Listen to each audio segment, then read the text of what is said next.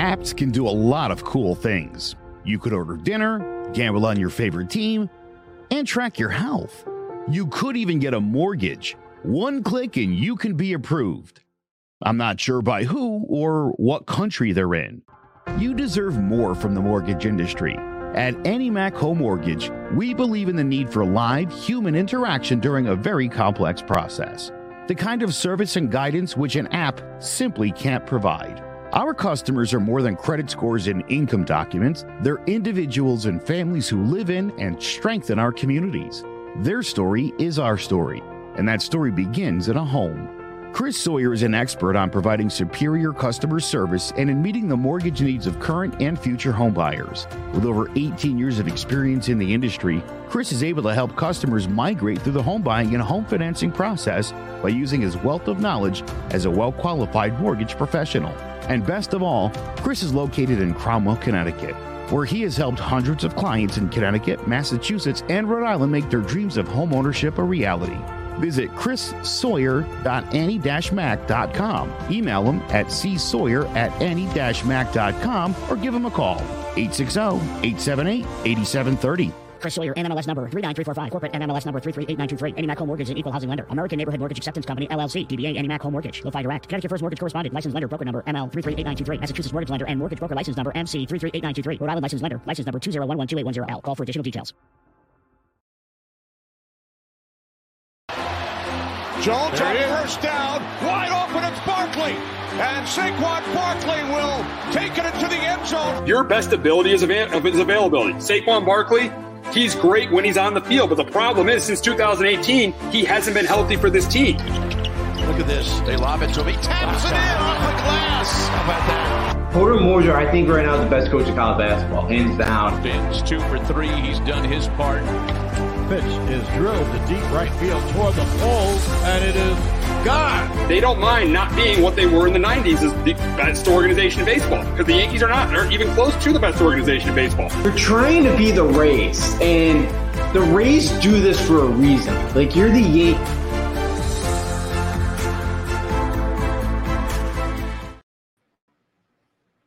Welcome to Sports Talk with R J. I am Steve Richter, along here with Justin D'Onofrio. And Saquon and the Giants could not get a deal done on Monday. So if he plays in twenty twenty-three, which he, which he definitely will, he is going to have to play on the franchise tag. He is yet to sign the franchise tag, so he most likely will not be at training camp when they open camp on Wednesday. And honestly, as a Giants fan, I don't mind this. I don't mind him playing the franchise tag. I didn't want to pay a running back seventeen million dollars a year. I feel like I feel like Joe Schoen did not want to do that either. This is not a guy Brian Daboll and Joe Schoen brought in. I, I, I don't mind. I don't honestly. I don't mind this. I don't. I don't mind this at all. I think this this is this is this is good for the franchise that they're not paying a running back this kind of money. And uh, I, I, th- I think going forward, this this this this is the right move for this team. Yeah, I completely agree with you. Um, look, you know, you could say it's unfair that running backs are not getting paid anymore, but you know their lifespans just you know are not great, and it's become like a huge passing league and. Um, in a lot of ways. And look, you know, Saquon's got no leverage in this, in this point or in this spot right now. So I, I'm fine with the Giants kind of saying, all right, you know, let him do what he wants. And just, again, you know, you know, on his own, he's still training and getting right and getting himself ready for the season. Um, but again, I don't know if he's going to sit out or not, but the last time somebody did that was Le'Veon Bell, and look what happened to him. He was never the same. So I, I you know, I can't imagine. Hopefully for the Giants, he does come back, or you know he does sign the franchise tag and all that, but I, I completely agree, agree with you. There's there's no point to uh, you know for the Giants here to reset the running back market. There's not, not at all, none at all. And and why this is the right move for the Giants. I mean, if you look at Saquon Barkley, uh, I mean he's been great when he's on the field, but in the five years he's been on the team, he's missed twenty-one games. And I think another reason why the Giants didn't do this is. is because of the growth of Daniel Jones. This offense became an offense more about, at the second half of the year, this became an offense that was more about Daniel Jones than Saquon Barkley. We remember, you know, in London when Barkley wasn't on the field for that ninety-one-yard drive when the Giants tied the game. I mean, uh, Jones broke a fran- uh, made, made franchise history against Jacksonville, being the first quarterback to rush to throw for over two hundred yards and rush for over one hundred yards. And then you saw at the end of the year when they started to unlock Daniel Jones, that ninety-seven-yard drive against the Commanders. That was a huge touchdown drive. Then the uh, the, the Then the game against the Vikings, where he th- or they lost, but he threw for over three hundred yards. Then the game against the Colts, where he had four total touchdowns. And then the playoff game, where Saquon only had nine carries, and Daniel Jones threw for over three hundred yards and two touchdowns, and they won that playoff game. This offense is becoming more about Daniel Jones. It's going to continue to become more about Daniel Jones, because they went out and and uh, traded for Darren Waller. They went out and signed uh, and went out and drafted uh, J- Jalin Hyatt. So I, I, I think that uh, I think this offense is becoming more and more about Daniel Jones. And as good as Saquon is, it's becoming less and less about him. Yes, they needed him early on because they didn't know what they had with Daniel Jones. But once Brian Daboll knew he could unlock Daniel Jones, the offense became more about Daniel Jones and Saquon Barkley. And that's why I think this is the right move. Yeah. Yeah, I completely agree with you. You know, Daniel Jones did have a, you know, really, you kind of saw finally that there was some progression with him last year. And yeah, with Barkley, yeah, he's missed a lot of time. Again, when he's been out there, he's, he's, he's been great at, you know, production wise, you know, passing wise, uh, I mean, receiving wise and rushing and rushing wise. But yeah, you know, with the way Daniel Jones played, and again, you could fill, you know, you could fill running backs, you know, you could just sign a guy in this, you know, I know they got Eric Gray, you know, and they got Matt Breida, who's been a capable running um, backup. And that's really, you know, that's all you kind of need for running backs at this point. You know, there's, again, look at Dalvin Cook. The Vikings just cut him. I'm like, the Chargers don't even want to pay Austin Eckler, who's had thirty-eight total touchdowns the last two years. Like, it just, it's a different, it's a different world. So, yeah, you know, and, and two with the offense, and, you know, and with offenses nowadays in the N F L, again, always in the past, you'd see fourth and one, fourth and two, teams running up, they give it to the running back and, and let them go to work. Now on fourth and one, fourth and two, you're seeing teams go shotgun four, you know, five wide, and, you know, they're they're trying to, you know, they're they're throwing the ball on fourth down. So yeah, it's a it's a totally different league, and teams are kind of, you know, their fullback has kind of pretty much gone extinct, and I don't know if the running back will ever go extinct, but it's, you know, teams are less and less using them and, and want to pay them less, and, you know, it's unfortunate. So, yeah, you know, for the Giants, it's, you know, it's tough. Barkley's been a big part of that team, but, you know, when he's been on the field, but, yeah, it's just, it's too risky to pay a running back that much money nowadays. Absolutely, absolutely.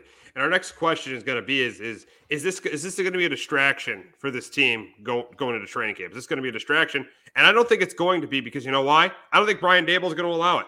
Brian Daboll, he was the coach of the year for a reason. He changed the culture with the Giants last year. I think this team trusts that Brian Daboll is going to lead them in the right direction. I don't think this is going to be a distraction. Now, are the Giants a better football team with Eric Gray and uh, Matt Breida r- running the ball, uh, running back? No.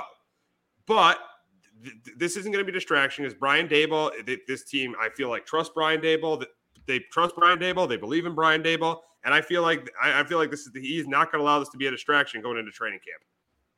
No, I don't think it will. And I, I think the players understand what Barkley's trying to do here too. Like I understand, like I, I bet those players understand he's trying to get his money. You know, they, you know, like they understand what he's trying to do here. And I know, and I don't think, you know, the, the players are, you know, angry or upset at him. So like, I don't think it's going to be a distraction. And yeah, you know, your points on Daboll too. He's done a great job of turning that culture around. Um, you know, I don't think it's going to be a big problem in that locker room. No, no, it's it, it, it's it's de- it's definitely not. I feel like this locker room is a really good locker room. I feel like it's gonna it's it's gonna be it's it's it's it's it's a really it, the locker room. It, they believe in the head coach. I think that, and I think with some of the talent on, on this team coming into this season too, I think Kayvon Thibodeau is gonna have a, definitely a better year. I think Evan Neal's gonna have a better year. I think those guys are gonna step up. They went out and they got Darren Waller. They, I mean, they, they made that move. They went out and, and drafted Jalin Hyatt. So they've drafted pieces on the team. They they they, they have more talent on this team than they did last year. I know they're not going to have Saquon in training camp, but they have more talent than they've had last year. I think this team is going as planned and as scheduled. I know there's going to be a lot of questions about Saquon, but I, but I, but I think Brian Daboll is going to be able to answer those questions. This team is going to move forward, have a really, really strong training camp. Yeah, absolutely. You know, and I, I bet Daboll, you know, the first time that thing comes up, he's going to address it once and kind of say, "Look, I don't want any more questions. That it is where it is." And yeah, I, I think it's going to be something where, you know, there's not too much distraction. Joe, at some point, he comes, Barkley comes back and, you know, plays on the franchise tag. But yeah, I, I think, you know, Brian Daboll, the team kind of handles this well. I think they all kind of understand where Barkley's coming from. And, you know, he just wants to get paid what he thinks he, he should get paid. And, you know, and I don't think the players will have, have too big of a problem with that. Um, but yeah, I, I think this thing, it's not going to be uh, an issue in that locker room. Oh, not at all. Not at all. Not at all. Now, the big question is, is, is will he play in week one? When the Giants face the Cowboys on Sunday Night Football, will Saquon Barkley be out there for week one? And to me, there's no doubt in my mind he'll play. He'll play. Because as you said earlier, the Giants have all the leverage. Saquon could just sit, Saquon could sit out the entire season and he would cost himself ten million dollars. The Giants have all the leverage. Eventually, Saquon's going to come back. And you also brought up Le'Veon Bell. What happened with Le'Veon Bell when he sat out a season? He was never the same. So right now, the Giants have all the leverage. They got all the leverage. I there there is no way in my mind that Saquon won't be out there for week one because he's not going to forfeit money. He's not going to forfeit money. Now, will he be will he be happy? We'll see. But he's not going to forfeit money. So for me, there is no way Saquon won't be out there when the Giants are playing on Sunday Night Football against the Cowboys in week one. To me, yeah, I, I think he will be out there. But if he tries to go out there and kind of goes, you know, doesn't play week one and sees what happens. Like the cow, like the Giants are an underdog anyways, the Cowboys. Like even if he doesn't play and he tries to kind of like make a point, like, you you know, even with Saquon, you, you probably lose that game. So, I you know, like even if he, you know, wants to kind of try to prove a point week one, it, if he does, he's not out there. Um, it'd be pretty tough to do. So I, I feel like, yeah, he he's going to be out there. And I, I think he, I'm with you. I think he understands that. Yeah, he probably sees what happened to Le'Veon Bell. And, you know, again, ten million dollars. I know he wants more, but again, you know, I feel like it's, I, I feel like still, even with that on the table, I feel like it, it's kind of hard to just kind of shake your head and say, no, I, I think at some point he will, he will sign. He'll be out on the field week one. Yeah, he's gonna be. He's gonna be. I, I'm confident he's gonna be. And and and and uh, I want him to be. I want him to be out on the field week one I, because you know we definitely we definitely would have a better chance of beating the Cowboys if he's yeah. out there week one. Yeah, you can always say, oh, Matt Breida and uh, Eric Gray could do the job. Uh, they really haven't proven they could do the job. So I definitely want him out there. I want him out there for week one. And and I and honestly, I would not be. Uh, I, I I I would I would be shocked if he wasn't out there for week one. Yeah, yeah, absolutely. You know, um, you know, Eric Gray had a lot of damage in college, you know, and, and he's a decent receiving back too. He caught over thirty passes, so he can do a little bit too catching out of the backfield, um, which will help because I know Barkley's, you know, over the years been a big part of that, you know, as a receiving back as well. So you do have that. But yeah, you know, Eric Gray hasn't proven anything yet at the N F L level. Um, you know, Matt Breida's been good, but he's an older running back. I know he doesn't have much as much kind of wear and tear maybe because he hasn't, you know, he's had some injury concerns throughout his career.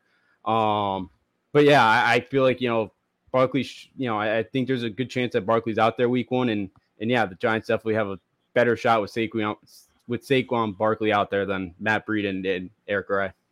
Absolutely. Absolutely. So we'll see what happens throughout the summer with, with what happens with Saquon and through training camp with what happens in that, with that situation. But with uh, other guys not getting, with Josh Jacobs not getting a long-term long-term deal, and Tony Pollard, who did sign his, sign his franchise tender, he didn't get a long-term deal either. The big question is, is what has happened to the running back position in the N F L? What's happened to the position? It's been undervalued, and and and I think I think it's, but uh, but it makes sense that it is undervalued. And I got three reasons why it does make sense that that uh, that does make sense that it's undervalued. Uh, one of them is, the players just don't stay elite players for a long time. They don't stay great players for a long time. So you're not going to sign a running back to a long-term deal if you're not getting the same, if you're not going to get the same kind of production. Look at Ezekiel Elliott in Dallas when the Cowboys signed Ezekiel Elliott. Ezekiel Elliott was a top Ezekiel Elliott was a top running back in the league for three years. And then when he signed that deal, he kept getting worse and worse and worse. And the Cowboys could not wait to get rid of him. And now he can't even find a team to be on now. He was one of the top running backs in the league four years ago, and now he can't even find a team. So That, that that's one reason why. Uh, the, the second reason why, two guys could do the job one guy can do. I mean, you could if you get two guys to rush for sixty-five yards in a game, two running backs to rush for sixty-five yards in a game, that's as good as one running back rushing for one hundred thirty yards. So this is a position where two guys could do the job. It's not like quarterback where you can't have two quarterbacks. If you have two quarterbacks, you have no quarterback. An elite receiver dictates coverage in a game. And we'll talk about that with DeAndre Hopkins when we talk about Hopkins. But an elite receiver dictates coverage. Running back, you could have two guys that could do the job that one guy could do. That's another reason why the position has been devalued. And lastly, when is a great running back led a team to a championship? The last amazing great running back was Adrian Pe- like great running back in this league was Adrian Peterson. The Vikings won one playoff game with Adrian Peterson. Great running backs don't lead teams to championships. So my three my, my reasons are is is that two guys could do the job one guy. Uh, one guy can do. They don't stay great. They don't have a long. They, they don't. They don't stay elite players for a long time. And uh, you, you don't great run. You don't, you, it's tough for a great running back to carry you to a championship. So I understand why the running back position is being devalued in the N F L. Yeah, I completely agree with three points, you know, um, and, you know, the other, you know, I'll bring up a couple. I think, you know, the, like the way the game is played too now, you know, as, as I was mentioned too, like fourth and one, fourth and two, like even at the goal line now, you know, you're seeing teams yeah. running shotgun and, and throwing the ball to, to now. So the game's kind of is evolved to being a much more passing type of, of game. And um, especially with the new rules too, of kind of protecting the quarterback and all that, like it, you know, it's hard to play defense. It's hard to, you know, play corner and safety nowadays, you know, with all the new rules and all that. And um, so, it, it, it you know, that's been an issue. Um, and, like, in a hard cap sport, too, it's it's tough. Like, you know, when you're paying these quarterbacks forty-five, fifty million, and, again, we're going to keep getting higher and higher, you know, you'd rather probably save some of that money instead of paying a running back fifteen to twenty million a year or, you know, a year. Yeah, you can find two cheap options, you know, and, and go from there and be okay. So, yeah, I just think the way the sport's going too, it just it, it again, as I mentioned too, the fullback's kind of gone extinct. Everybody had a fullback back in the day. Nobody, you know, I think the Niners like the teams? Only one that one team, yeah, 49ers. That's it. Yeah. yeah. In college, you got the three service academies. Kansas State still uses one, but San Diego State, like there's not too many college teams either that use a fullback, you know. So it just it's gone extinct for him. So Again, I don't th- I don't know if the running back position will ever go extinct. I don't think it will, but it it's just, you know, just the way the game is evolving, it's kind of less and less, you know, on the running backs. And, you know, um, you just don't, yeah, you just don't have to pay him as much. So, look, it's unfortunate. Again, it's not yet because you mentioned Josh Jacobs. The guy led the, led the league in rushing last year. You know, like Austin Eckler, you know, Tony Pollard, you know, I know he signed his franchise tag, but, you know, he's a huge part of that Cowboys team last year. Like, yeah, like it, it's hard. It, it, you know, Dalvin Cook signed that big deal and the Vikings got rid of him. So, yeah, you know, again, is it fair? You can debate it. Probably not, but, um, you know, it is what it is in the sport right now. Exactly. Exactly. Exactly. And it's not going to change. It's going to become even more and more of a passing league. Now, moving on to a receiver who got signed this week, the uh, Tennessee Titans signed DeAndre Hopkins to a two-year, twenty-six million dollars deal. And the big question for the Titans is, is are they are they are they Super Bowl contenders with, with DeAndre Hopkins? Is this team Super Bowl contenders? And that is a quick no, because I don't think the quarterback is good enough. I don't think the offensive line is good enough. And as good as Derrick Henry is, he's close to thirty years old. And the defense was great against the run, but really bad against the pass. So their defense was middle of the pack last year too, even though Jeffrey Simmons is one of the best players and going to get Harold Landry back. So it's a pretty, for me, for the Titans being Super Bowl contenders, with Hopkins, does Hopkins make them contenders? I know Hopkins is still really good. He's not the player he was in twenty twenty, but he's still really good. But I do not think they are Super Bowl contenders. It's a team that lost seven straight last year and a team with a quarterback that is not right now. That is his best days. To me, his best days are behind him. Yeah, I'm with you. They're not. Again, I could see him get to the playoffs, and they in the in their style of play, I could see him maybe upsetting a team. But yeah, I just I don't think realistically they're not winning a shootout against anybody. Um, you know, that, that's just not happening. And, you know, Hopkins, again, yeah, he's a really good wide receiver. Again, he's caught passes from fifteen different quarterbacks in the league, and his production's still been pretty good throughout the board. So, you know, again, he's going to have a huge part of this offense. It's just, again, it's not going to be enough. Yeah, the offensive line was horrible. Um, I know, you know, Malik Willis had some time last year. He did not play well, you know, when he started his couple games last year. So, yeah, you know, I, I don't think this team's a, a Super Bowl contender. I could maybe see them sneak up on somebody in a, in a playoff game, but that, that's about it. Yeah, I, they, they, to me, they're definitely not a Super Bowl contender. Now, last year, the Titans had a four-game lead. Uh, on Thanksgiving, the Titans had a four-game lead in the A F C South, but they ended up losing seven straight, and Jacksonville won six of their last seven, and then Jacksonville won the division. And the question is, now with the addition of Hopkins, are they back to being the best team in the A F C South? And I'm going to say absolutely not. Absolutely not. I think I think uh, Jacksonville leaps and bounds better, and I think the biggest reason why is the quarterback. The quarterback for Jacksonville is far superior to the quarterback in Tennessee. That's why I think that that Jacksonville is clearly the best. I don't think Hopkins makes them the best team, but the best team in the A F C South. I think Jacksonville is still clearly the best team in the division. I think we, if you look at Jacksonville, Trevor Lawrence, his last the his last nine games in the regular season, sixteen total touchdowns, two picks. He was one of the best quarterbacks in football. Those in those last nine games, and he's going to get Calvin Ridley back. I think that Jacksonville is clearly a better, even though the even though the Titans got Hopkins, I think Jacksonville is clearly a better team than the Titans, because Jacksonville went up at the end of the year last year and Tennessee went down. So I definitely do not think the Titans are the best team in the A F C South going into the season. Yeah, I completely agree with you. Jacksonville, you know, year two under Doug Peterson now, you know, yeah, I, I expect that team to get, you know, that you saw that team grow throughout the year, and I continue, I, you know, expect to see that team continue to get better this year. Um, you know, and yeah, you mentioned Trevor Lawrence, the way they ended, because they started that year, what, like two and two and seven? six, two and six, two and six. They didn't two, win. Six. They didn't win a game in the month of October. No, yeah, because they had like that five game losing streak, and yeah, then they kind of caught fire in the month of November. Um, it was right around, I think it was, yeah, like right after that bye, like right after Thanksgiving, that's when they kind of caught fire, um, towards the end of the year. And yeah, you know, so again, with the young Trevor Lawrence, yeah, they got a good receiving core. Um, that offensive line, expect, you know, going to get a little bit better this year. Um, and yeah, like I, I expect Jacksonville to win that division again. Yeah, Tennessee, I just, the offense again, Derrick Henry, again, he's not built like most running backs. Um, you know, he's been pretty healthy throughout. I know he, you know, one time had a, you know, injury, he was out for a while, but um, again, I just, you know, their defense could, their defense can keep them some games. I just, yeah, with the offense of Ryan Tannehill, I don't, I think they finished in second, but I just, I don't think offensively, um, there, I think they're still a little bit can be offensively challenged in some spots, and you know, their defense might be able to bail them out in some games, but I don't think it's to be enough. I think they'll, I think Jacksonville will probably win that division. You know, I think they beat Tennessee out by like a game or two.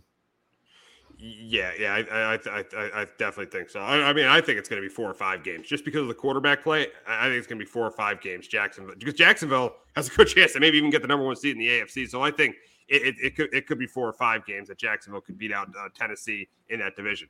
Now, the, the next question is, is, are the Titans a playoff team with DeAndre Hopkins? And I'm going to say no. I'm going to say no, because I just don't like the quarterback. I think the quarterback has gotten worse and worse every year. There's a chance Will Levis could be the starting quarterback in the middle of the season. I don't like the offensive line either. I think the offensive line was one of the worst in football last year. I think it's going to continue to struggle. I think the offensive line is going to continue to struggle. The defense, as I said, is decent, but it's not great. I like Vrabel. I I, I like parts to this team. I, I Derrick Henry is still one of the best running backs in football. Je- Jeffrey Simmons is one of the best uh, defensive tackles in the game, but within a stacked day, maybe if they were in the N F C, they might be a wild yeah. card team, but in the A F C, this stacked A F C, if you look at the A F C, you look at, you know, the Bills, Jets, Dolphins, Ravens, uh, Bengals, uh, Chargers, Chiefs, uh, Jags, this A F C is stacked. I don't see them as one of the top seven teams in the A F C.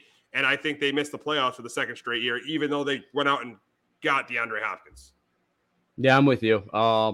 I think, yeah, the only chance they have to make the playoffs to win the division, they're not going to make it in a wild card. It's just, it's way too com- um, competitive as a conference. I just don't see them being out some of those other teams you mentioned. I just need to be too tough with that offense. And, um, you know, I, I just, it, you know, they'll probably maybe win, you know, seven, eight games. Maybe that's, that's about it. Um, so yeah, I'm, I'm with you. I just, I think the only chance I, yeah, if they're in the N F C, yeah, they could probably get in as a wild card team, but in this loaded A F C, I don't think the only chance they got is win that division. Yeah, absolutely, absolutely, absolutely. Now we will move on to the team that missed out on DeAndre Hopkins, and that's the Patriots. And the big question is, is how big of a missed opportunity is this for the Patriots? And I think this is a big missed opportunity. Yes, I know DeAndre Hopkins, not the player he was in twenty twenty, but still, he was still a really good player last year. In the four games that Kyler Murray played, he either had a, a game where he had over one hundred yards receiving or and a touchdown. He didn't have a game where he didn't have a touchdown or over one hundred yards receiving. You saw that one-handed catch against Minnesota. You saw that one-handed catch against the Chargers.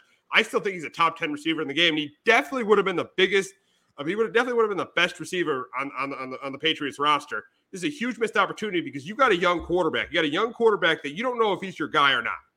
And how you can, how you really are going to be able to determine if he's your guy or not is to give him a top receiver. You look at his Alabama teammates. Last year, the, the Dolphins, they traded for Tyreek Hill. The uh, Eagles, they traded for A J. Brown it's to know if they had their guy or not, and, and that guy succeeded. The Patriots needed to put Mac Jones in a position to succeed. And the crazy thing is, is he picked a team that lost seven straight games over the Patriots. That's embarrassing for that franchise that that happened. That that that could, that, that, that, that is embarrassing that that happened for that franchise. And this is a major, major missed opportunity for the Patriots not to get a weapon like this. Yeah, you know, it it hurts. Again, like, even if Hopkins did sign here, there's no guarantee we finish out, we finish you know, third place in this division. Like, there's still there's not no, a guarantee. There's of that. no guarantee, but it would be better for Mac Jones, and you would know oh, yes. what you, you would know if you had your quarterback going forward. Mac Jones could have another bad year this year, and you wouldn't really know if you have your guy going forward because the organization over the last two years, outside of hiring Bill O'Brien, has done everything to set this kid, this kid up to fail. Yep, and that's that. You know that that's been a huge issue, and yeah, it would have been nice to have him because we still don't have. You know, the tackle position is still a big weak spot in this team, and you know, like he ain't a scrambler. You know, like he's a pocket passer who, you know, again can't really is not. Great mobility, so you know, we'll, so you know that that's another issue on this team. Um, and, and yeah, you know, again with him signing, it doesn't sound like New England. So New England had seventeen million in cap space, so Hopkins got sixteen million. Now, even with the Titans, like because the Titans have a better chance of winning the A F C South than the Patriots do of winning their division. So like the Patriots probably would have had to pay him eighteen million. Now they would have, they could have. Tried to make some flexibilities there and, and done it. But again, knowing Bill, there's no way he's paying him seventeen, eighteen million dollars. They would have to pay him more than the Titans, and there's no way that they were ever going to do that. Unfortunately, you would think he maybe would have pulled the trigger to help his quarterback, but Bill's Bill. And that is the problem. That is the problem. Bill operates like this is twenty, like Tom Brady is still there, and he's been doing that since Tom Brady has left. He still operates like Tom mm. Brady is still there. He still thinks, you know, the culture in the system is going to matter. He's going to think, you know, DeAndre Hopkins needs us more than we need them, which is which is which is which is nonsense. Okay, he th- he thinks he thinks that it's that Tom Brady's still there. That's how he operates. That is a major major problem right now. And this team has the worst roster, has the worst roster in the A F C East, and there is a great chance they're going to finish in last place in the A F C East. And people are going to say, oh well, look at look at the defense, look at the defense. Well, here's the question: how many quarterbacks did they beat that are current starting quarterbacks right now? How many starting quarterbacks did the Patriots beat last year that are current starting quarterbacks right now? One guy, Jared Goff. They beat Skylar Thompson, Zach Wilson yeah. twice, Mitch Trubisky, uh, Jacoby Brissett, Sam Ellinger. That's who they beat last year. They, they beat one quarterback that's a starting really current got... starting quarterback on their team. And if you look, if you look at going into this year, what they're going to have to go up against: Aaron Rodgers twice, Josh Allen twice. They might have to go up against Tua twice. They got to go up against Jalen Hurts, Patrick Mahomes, Russell Wilson, and uh, Derek Carr, Daniel Jones, Dak Prescott. Like thirteen of their seventeen games are against pretty good quarterbacks. I mean, really, there might be four games on the schedule: the game against the Raiders, the game against the Colts, the game against Wash, the Commanders, and maybe the game against the Steelers that they might have the better quarterback going into that game. Into that game, the other thirteen they won't. And yeah, there might be a game against the Dolphins because Tua might end up being hurt, but that, that's pretty much. I'm really, they're, they're probably at, at at most five games going into this year that they're going to have the better quarterback going into the game, and that's not a recipe to win games in the national in the N F L in twenty twenty-three. That was a great point on the uh, quarterbacks. I did not realize that that they only be one guy that's the current starting quarterback. But at the mention, I was like, yeah, that you were right about that, which is crazy. But that again, you got me more worried now about. Oh yeah, game. You got to be worried. If you're ago. a Patriot fan, you got to be more worried. worried. Yeah. Yeah, and I am a little bit more worried. And look, I like, I don't know how much longer Bill's gonna be. I know Bill wants to get, I know he wants to pass on Shula, and he's thirty more from tying him. But everything sounds like Jerod Mayo is gonna be the guy that he's gonna be the next in line, and they kept him around. And I can't imagine that Mayo would have stick stuck stuck around if Bill's gonna be here for another four or five years. Like I just, I can't imagine. I I think he probably would have left if that was the case and grabbed another job. So I don't like, so maybe he's only here for another year or two. I don't, I don't know, but look, I know Crab probably wants one more run. He ain't getting any younger. You know, he's in his eighties now, like, you know, um, but like if this team goes eight at nine, seven to ten, I don't, I don't know if Crab fires him. If this team really flops and goes like three and fourteen, then maybe, maybe, maybe they, maybe he kind of, you know, him and Kraft kind of mutual. Maybe it's one of those, okay, you know, mutually part ways kind of thing where, hey, you know, we're not going to fire you, but you know, walk away. Or maybe Kraft gives him another job in the organization that's not that coach. Maybe, you know, maybe that's what happens. Um, but look, you know, Bill definitely deserves a lot of blame for kind of what's going on the last couple of years. Again, yeah, he is, you know, you mentioned it too. He has not held Mac Jones out. You know, that, again, he's running it, you know, for him, it's still like Tom Brady's running this team and or is playing quarterback, and he cannot fill all your holes. He just, it, you know, Matt, you know, there's only one guy that's really ever going to be able to do that. You know, uh, Mac, Mac has not been that guy. So, yeah, it, it's been unfair to him. Um, but I'll, I'll be interested, you know, how much longer he sticks around. Again, if they go three and fourteen, something like that, yeah, maybe maybe maybe they mutual away. If they go seven to ten, eight and nine, I can't I can't see Kraft firing them. I can maybe see him go, look, next year we have to make the playoffs, or we're done. You know, this, you know, I, I got to move on. But they go somewhere right near five hundred. I, I think he probably gets at least one more. I just I don't I don't you know, for Kraft, I don't know, you know, it, it for all he's done, it's, it'd be tough for him to kind of sit there and fire him. Yeah, and I think you answered the our next question: should Belichick be on the hot seat going into the season? And you kind of you're kind of saying, you know, maybe, maybe not. I'm saying yes. I'm saying he should be on the hot seat, especially as the general manager. That that's the problem. That is the problem. And I said it earlier. He operates like Tom Brady is still the quarterback of this team.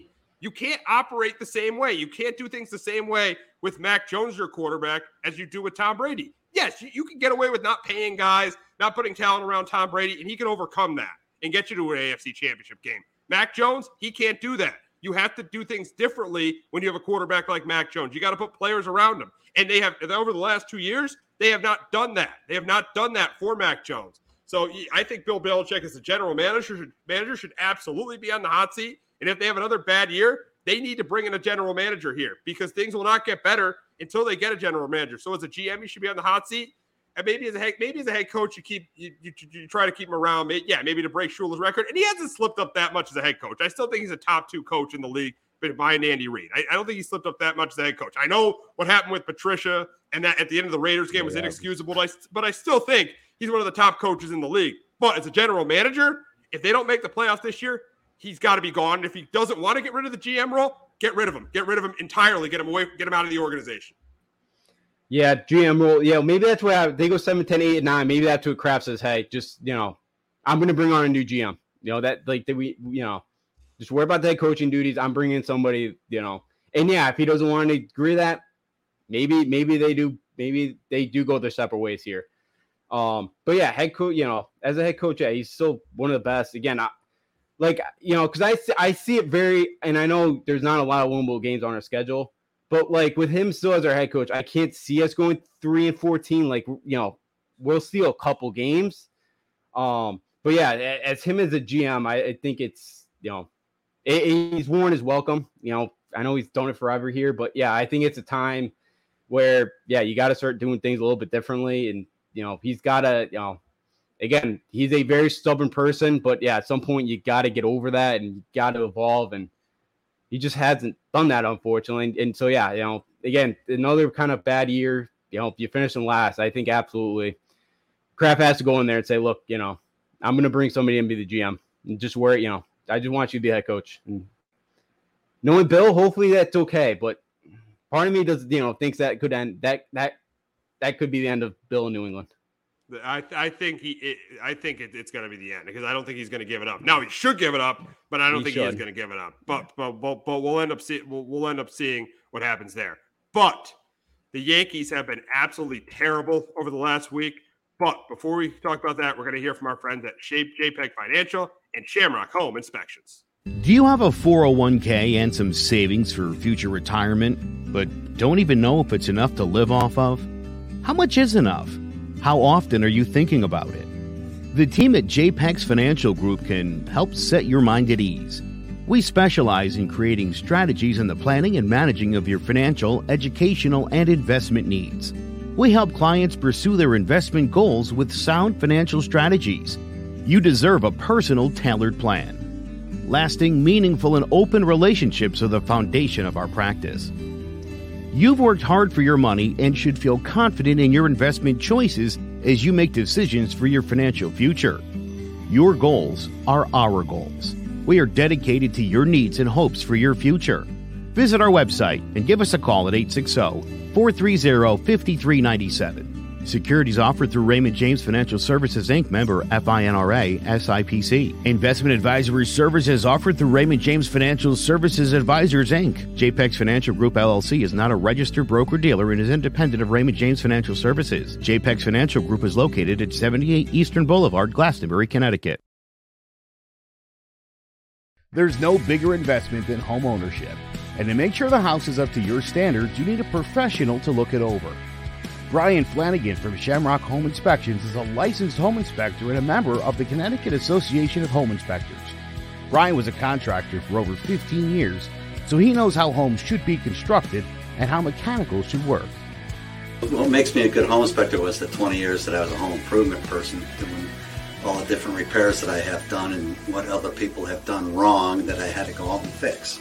So I have a pretty quick eye on seeing what's right and what's wrong. Before you move, call Shamrock Home Inspections. Before you make the biggest investment of your life, call Brian Flanagan from Shamrock Home Inspections at eight six zero, two six eight, two five six six or visit shamrock home inspection c t dot com.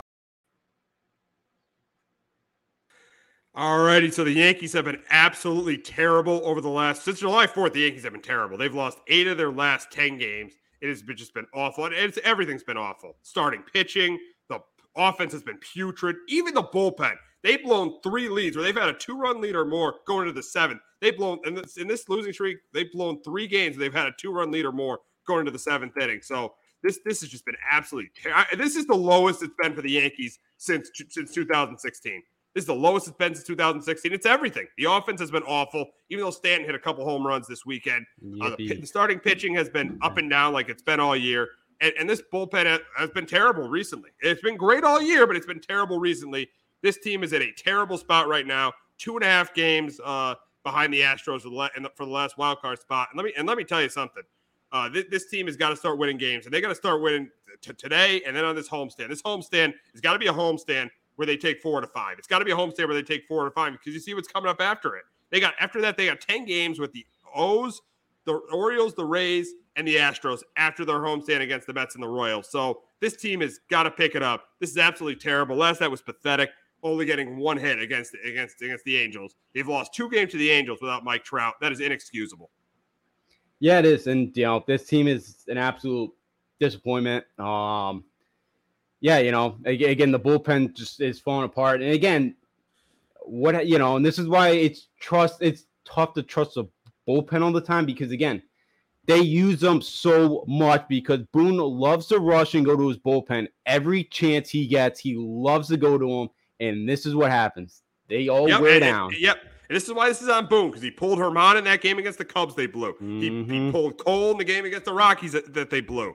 And the other night he pulled Severino. This is why this is on Boone. This is exactly why if if they if they don't make a run here, they don't turn this around, he's got to go. He's got to be gone. Oh, yeah. Aaron Boone has got to be fired. Oh, yeah, he's a clown now. I'm tired of all this positivity stuff. Oh, yeah, we're confident. How – I look in that dugout. I don't see one dude that's confident in that dugout. I, I like, I just – I cannot stand – I wish I could be as positive as Aaron Boone all the time. I wish I could. You know, I like yeah. every, everything's rainbow and sunshine to them, even for how bad they're playing. Everything's, you know, everything's so great. I, I just, again, I, I can't stand them. Again, like Monday night, and I know Mikey, uh, Mickey Monica hit, they hit a home run last night, but how do you pitch to Shohei there? And he I was know. like, well, he fall behind in the count, and like if they're in the guy was on second base, who cares? If the dude on second scores, it's still three to two. You're still in the lead. I, know, I just I know. again I don't. He just chews on his bubble gum and it, you know, and his sunflower seeds, and I just think he's just drifting off the space. I don't think he has any clue what's going on in a baseball game. So not none at yeah, all. Boone's been none, awful.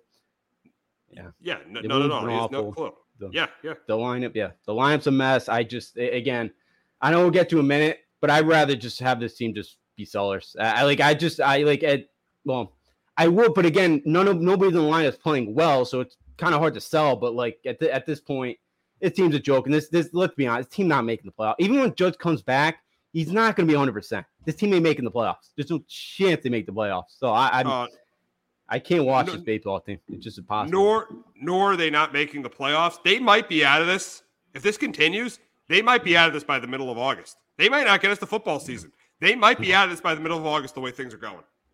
Yeah, yeah. Them and the Mets. It could be a they uh, uh you know, month and a half of uh, no baseball talk. Yeah, they do. yeah, yeah, they, yeah, yeah. Imagine New York. Imagine New York. It's gonna be yeah. It's gonna pretty much be. I mean, at least the Giants and Jets are gonna be really good this year. Sure. Yeah, both teams should be really good. And you got you got, you got Barkley, you got Rodgers to talk about. But yeah, New York, there's there could maybe be no baseball to talk about in September with the way things are going. No, no, no absolutely not. No, it's gonna be you know speculation on uh if managers are gonna survive in the city or even. You know, for the Mets point again, because Cashman's staying. You know, we all know that. But if Billy okay, Epler, no, we all know Cashman's. Yeah, we all know Cashman's staying. Epler, Epler, and Buck should both yeah, be gone, but Epler's going to stay. But yeah, Cashman's yeah. going to stay because he just got signed a, a new contract, and that's another problem with this team. Yeah. Brian Cashman, you know, has not did not put this team in any position to succeed this year with all these veterans that can't hit. Guys like you know, they re-signs Rizzo, he can't hit. Uh, resign D J LeMahieu, he can't hit.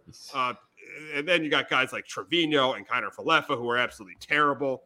Gleyber Torres, who is an average mm. hitter, but he's a terrible fielder.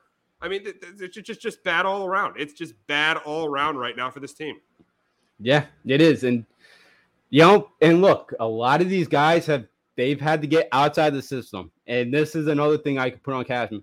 And I know, look, I know they draft a lot in the twenties to thirties, but look at the L A Dodgers. It seems like every single year they got three or four prospects that are ready to go. Gavin Lux, Walker Buehler, um, the couple stars they brought up this year. You know, every year the Dodgers have developed great talent. The Yankees out again. Give them credit for Judge. You know, hopefully Volpe and Oswald Peraza are going to be those guys. But like, they have not developed much talent over the years. They've had to go out of the system, out of the organization, and have to go grab guys. They have not done a good job in that organization uh, of just uh, of development. And, you know, again, hopefully Domínguez, Austin Wells, you know, Clayton Beater down at triple A they got for Gallo last year. He's been, you know, he's been awesome down there. So, I don't know, maybe next this court, you know, behind them, this next, you know, group of prospects can kind of do the job. But, yeah, like they, Cashman also, development-wise, has not been great of late. You know, look at all the pitchers. Severino. I know Severino's moments. Then we had Debbie Garcia. Chance oh, Adams. God. Oh, God. Even Severino this year has been just god-awful. Yeah, yeah. And yeah, hopefully Severino turned a corner Monday because he did pitch better. But, like, there were so many stars that they're supposed to be, like, the next big thing in New York, and they just all fly. Like, I don't even know if Chance Adams is even playing ball in the U S anymore. I don't even know. Like, he they, they really have not done a good job, especially pitching-wise. You know, so that's another thing on Cashman. They have not done well of late. And, again, they've had to resort to veterans that just, yeah, like Rizzo's been awful. LeMay, and like LeMay was a crazy one because you didn't think that he would, this would happen to a guy because he's a contact hitter, but unfortunately it has. And, you know, it's, yeah, it's been awful. And yeah, this week against the Royals is, is uh, it, it's a must sweep, but I, I don't see it with the team right now. I don't, I don't, not even the Royals, I, I can't see it sweeping. No, with the way the way things are going, absolutely not. Even though how terrible the Royals are, absolutely not. Yeah. It's, it's, it's not going to go that way. And the same thing with the Mets. I would I wouldn't be surprised at all if the Mets split with them, or even or I would, this is crazy to say, even won those two games against them. The way the way they're no. playing, they they've lost uh, eight out of their last ten, and six of the eight have been to the Cubs, the Angels without Mike Trout, and the Rockies, and the Rockies, and they've blown three of those games that they should have won. It's just yeah. it, it it's just it's it's it's it's it's awful. It's all it's it's awful. It's a low. It's a very low point for the franchise, and we thought in twenty seventeen. And everything was going to be really good. We thought we were back to being a top fran- a team, and then just continued failed fail, failure in the playoffs. twenty eighteen, they lose to the Red Sox. twenty nineteen, losing the A L C S. twenty twenty, lose to the Rays. twenty twenty-one, lose the wild card game to the Red Sox. And then twenty twenty-two, another A L C S loss. This team, right? The team, this team, the way it's constructed, is not going anywhere. It's not going anywhere. I, I mean, it's just not going anywhere. They got to make changes. They got they got to they got to make some trades, especially some of these veterans. They got to trade out of here. They got to fire the manager. There's just so much that has to be done. And, they, and the thing was, you go back to last year, they were right there. They were right there last year, especially in the first half of the year. They were right there. Yeah, they tailed off in the second half. But they were right there, being still with being one of the top teams in baseball, and it has just gone the other way this year. Yeah, it absolutely has. And yeah, you know the organization right now. Yeah, because again, you know. We thought in seventeen, you know, things were bright, and you know, you got to game seven there against the Astros, and yeah, it's all fallen apart since. And again, all the organization does is make excuses. Like seventeen, oh yeah, I'm like it was even before last year the season. Cashman was like about the World Series drive. He's like, yeah, we should have got there in seventeen, but you know the, the Astros and the it's like, Brian, you lost two to one. Yeah, the team didn't hit. I know. You I know, know, like I know, I know. Like, I know. The excuse this year is going to be, oh, well, we didn't have Aaron Judge. Last year, after they lost the Astros, well, you know, we would have beat them if we had guys healthy. You were not beating the Astros. No, you got – remember when you got squad – remember you got squad. If you want to use if you want to use Aaron Judge as the excuse, Aaron Judge has gotten hurt before. He has a history yeah. of getting of getting injured. And you paid yeah. and, you, and you gave him the contract. That's on you. Don't sit there and make that no. – don't use that as an excuse. Yeah. You know they will, though. Oh, you, you know they will. Of course they that, will. Of course they will because – Because they're not account, they're not accountable with the way they were no. when George was there. If George was no. here, God, oh, Aaron Boone would not, Aaron Boone would have been fired so, like back in like twenty twenty or twenty twenty-one if George was still yeah. here. The old Steinbrenner would have fired him in like twenty eighteen. I mean, what they yeah. allow here is, is is the standards have definitely fallen here. Don't tell me that it's championship or bust because yeah. Aaron Boone would not be the manager and Brian Cashman yeah. would be the general manager if it's championship or bust. Oh, yeah, absolutely. You know, they they they they would not be here anymore. And, uh, you know, they would have turned the corner very quickly. And I know it's a lot tougher now to win World Series because you got more playoff teams. And, and you know, I think the analytics have kind of helped. You've seen it has helped, like, the Rays and some of these small market teams kind of compete. Um, you know, it hasn't really – the analytics have not helped the Yankees at all. Um, you know, but, yeah, like, if George is – you know, you wish Hal had a little bit of George in him. Just a little bit, because you know, I, I, you know, I'm like it was like three weeks ago. He was saying, you know, like I don't know why the fans are so frustrated. It's like this is because this is what we knew they were. Yeah. Wh- yeah. Why are the fans? Like, why are the fans frustrated? Why? Why are you upset? Why do you? Why do you think the fans are frustrated? You're not winning. No, no, they're, they're, you're not. You're four games over, and again, you're the what the second highest, second, third highest payroll in the sport, and you're four games over five hundred. You know, and you're getting your doors blown off you by the Rockies, the Angels, you know, the Cubs at home. Like, you know, you're supposed to tread. And this was a kind of a point where, hey, you know, we could kind of tread water here, kind of, you know, easier part of the schedule here where we could kind of keep ground here with, with, with the wildcard teams. But that's that's not what they have done at all. And yeah, they've completely fallen off. And it, it it's bad. And, you know, and again, like the last thing, too, my – it's like the other day when it's like, yeah, the Yankees are looking for a starter, a catcher, a left fielder, and bullpen. It's like usually a team that's looking for four different, you know, uh, positions. Usually those are sellers, not contenders. And and again, well, you know, for the year, you know, we're all set. We could we can win with this group. I I I, I seriously don't know how they believe that they that you know that they thought they could win this group. Again, I I, I just think the Yankees think that you know all of us fans are like idiots. Because it's like Boone every night, you know. Oh, you know, you know, we'll, we'll we'll get him tomorrow night. Like the way he talks every night, it's like they must think we're idiots and don't don't know what you know how baseball works or whatever. It just I just I just I I just again I did not stay up last night. I didn't, you know, Friday or yeah, it was Saturday night. I didn't turn the game on. I watched I watched the Canadian Football League instead. I it just I can't watch this team anymore because it's just it's just miserable and it's just. Not enjoyable. I, I just I I've been watching other baseball games. Not not much of the Yankees lately. I just it's the same thing every night, every night. And we t- and we talked about we were going to talk about the Yankees trying to get Ohtani. But that's not appropriate right now. I think the big question is is at this point should the Yankees should the Yankees be buyers or sellers at the trade deadline? Should the Yankees be buy- I think we should ask that question. Should the Yankees be buyers or sellers? Yeah. Right now, I still think they should be buyers. They're only two and a half games out, and you know they might be able to pick up some ground beforehand because look at the games they have. Coming up, they have they have the Royals for three and the Mets for two, so they might be able to win four to five there and be in it. So I do think they should be buyers, but let me tell you, if someone says they should be sellers at this point, I'm not, I'm not, I'm not going to give that strong of an argument about it. Yeah, I'm not. Again, I'm at the point where I think you kind of sell like, and I I, I kind of wow. want to sell at this point, but like the problem wow. is with doing that is who's going to trade for Anthony Rizzo right now? Who's going to like and just eat the contracts and just retool, just start retooling? Because, like, do I really want to give up some of my top prospects for a team that might not even make the playoffs? Not really. Like, I don't want to no. give up Jasson Domínguez. I rather, I was reading last night. Of, I uh, actually saw M L B Jasson Scout. Domínguez hit a home run last night in Hartford. Yes, he did it one last night. You were there? Yeah, yeah I was there to yeah. see it. Yeah. Yeah, nice.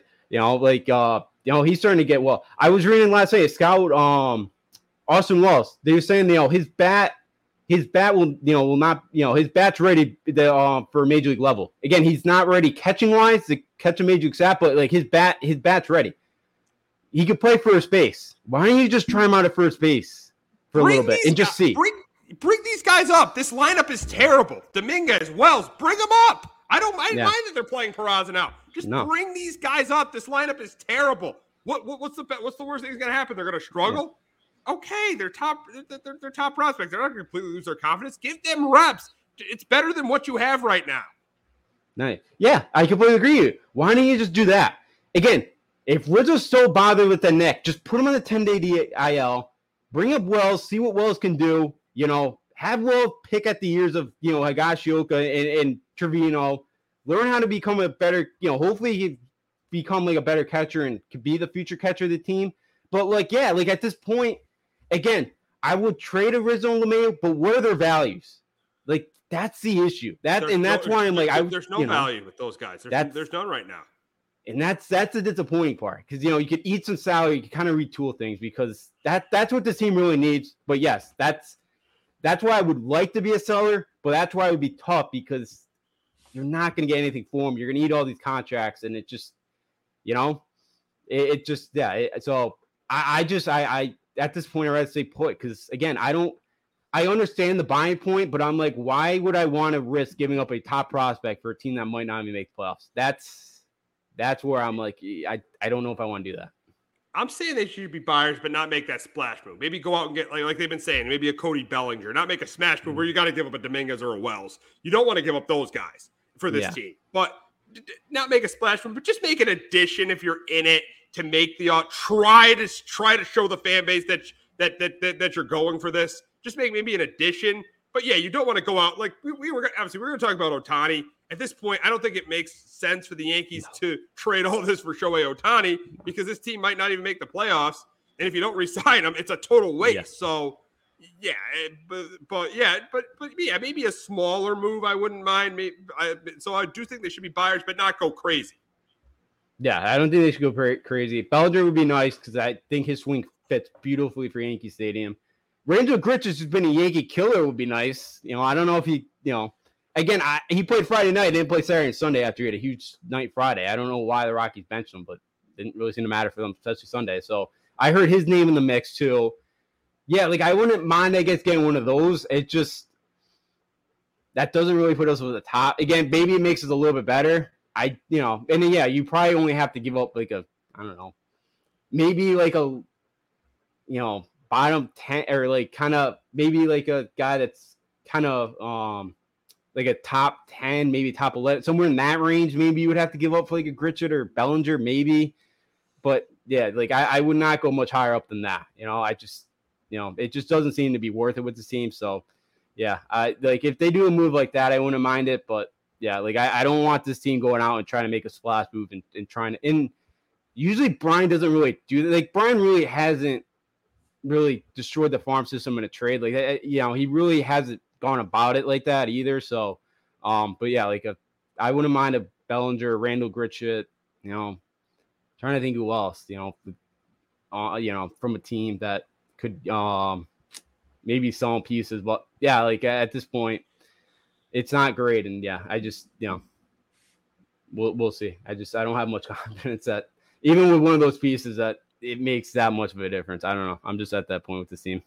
Yeah, yeah, this team is just not looking good at all. And hopefully it gets better in the next week. But seeing the schedule in August, I just don't think it is going to get better. But we're going to wrap up talking about the Red Sox. And they've done the opposite of what the Yankees have done is they have they have beaten the teams they're supposed to beat. Before the All-Star break, they swept they swept Oakland. Uh, then coming out of the All-Star break, they won two out of three against Chicago. And then they have already split with Oakland today. They were a game and a half behind uh, the Astros. And the difference between them and the Yankees is they got younger players. They got some players like, a you know, Yoshida. They got guys like Devers. They got guys like Duran. They got younger guys that, that, that, they, that they could build around. And that's why I think if you're the Red Sox, you have to do something at the trade deadline. You definitely have to improve this rotation. You haven't. I think you would have a chance because they're good enough offensively that this team has a chance to maybe make – and then also they got the manager, too, who's won a World Series. Yeah. They would have a chance to make a run. The way they're constructed now with their pitching – there's no way this team's winning the World Series. But maybe if they make a move at the trade deadline, go out and get a Marcus Stroman, maybe an Eduardo Rodriguez. If they can get another arm, maybe another arm in the bullpen behind Kenley Jansen, I think this team could make a run. So this team needs to be aggressive at the trade deadline. This is, they're the opposite of the Yankees. It may, they may have to trade a, a good prospect to get a Marcus Stroman. They might have to trade a good prospect to get back Eduardo Rodriguez. They might have to trade a really good prospect to, to do that. I know Chaim Bloom hates doing that. Hates to trade the farm system. Hates to trade the yeah. farm system. But if this team has a chance, they need to show the fan base that they can, that, that they're going for it. Yeah, yeah, absolutely. You know, they have to, especially the way they're playing. And look, you know, they they've really struggled, you know, most of the year against some of these lesser teams. But look, you know, before the break, they swept Oakland. They won two out of three last week against the Cubs. Um, you know, they're playing a rubber match this afternoon against against the A's. But, you know, again, I think they're going to take that one probably this afternoon. So, yeah, you know, it's been a great stretch. And they're, what, ten and three now? Um, you know, since beginning July, they're one of the hottest teams in baseball. And, yeah, like the way their offense has been playing, you know, I know they kind of got cooled off last night, but this line has been on fire. Yeah, Bloom's got to make a move. And, you know, this is, you know, especially two coming up. You got the Mets this weekend, then you got the Braves before going out west to San Francisco and Seattle again. And then you look at most of August, that's a it's a tough slate. You got the Astros twice, you got the Dodgers coming yeah. to town. So, you know, the Blue Jays, I know they've beaten up on the Blue Jays, but still division, you know, opponent here. So, yeah, for like Boston, they're right in this thing. Um, but with their schedule coming up in August, you got to make a move or two. And I, I think they, they, they should, you know, they got to go get another starter. That's the depth right now with all the guys that got hurt. Paxton kind of blew up there in the sixth or third inning the other day, but yeah, this seems, they got to make a move. They're right there. And, um, you know, and, and for Chaim to get some of the fan base off him, he's got to go out there and be a buyer. He has oh. to. If they don't get a starting pitcher and this team collapses, this team misses the playoffs, Chaim Bloom should be fired. They need to get a starting pitcher at trade deadline. Not, not get a starting pitcher. Seeing some of the moves Chaim Bloom has made over the years, the guys he's let walk, letting Mookie Betts walk, letting J D Martinez walk, letting Xander Bogaerts walk, seeing the guys he's let walk and not improve the rotation, he has got to. He has got to get a starting pitcher. This is a humongous trade deadline for Chaim Bloom. He has got to get a starting pitcher at the trade deadline.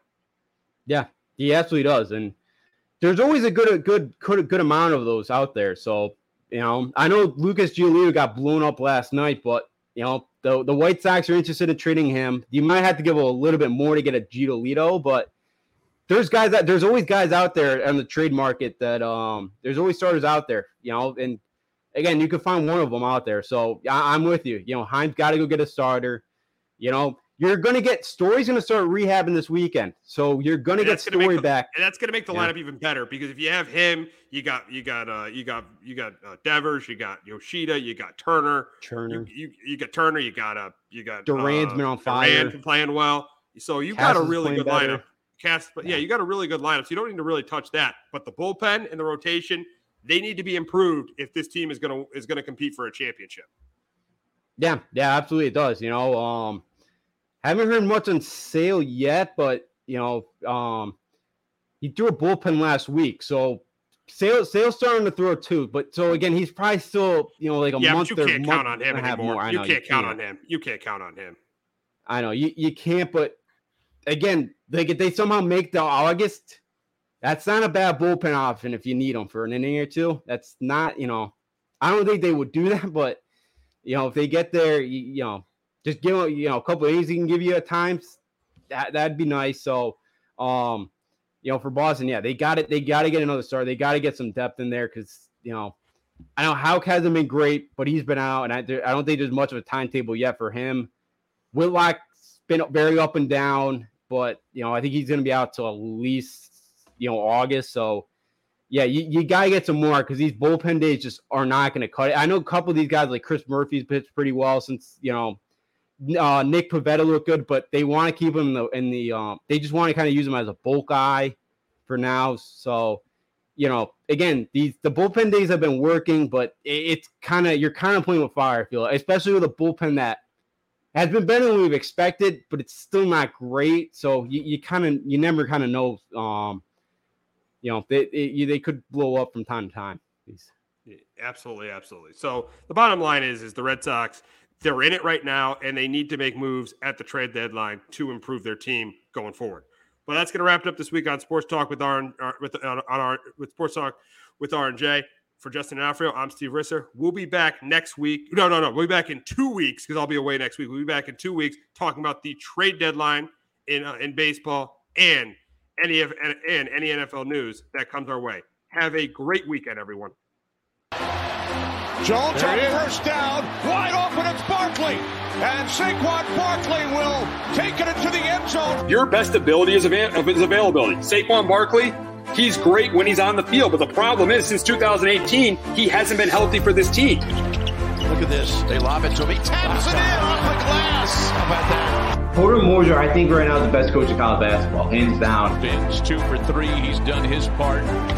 Pitch is drilled to deep right field toward the pole, and it is gone. They don't mind not being what they were in the nineties as the best organization in baseball, because the Yankees are not aren't even close to the best organization in baseball. You're trying to be the Rays, and the Rays do this for a reason. Like, you're the Yankees.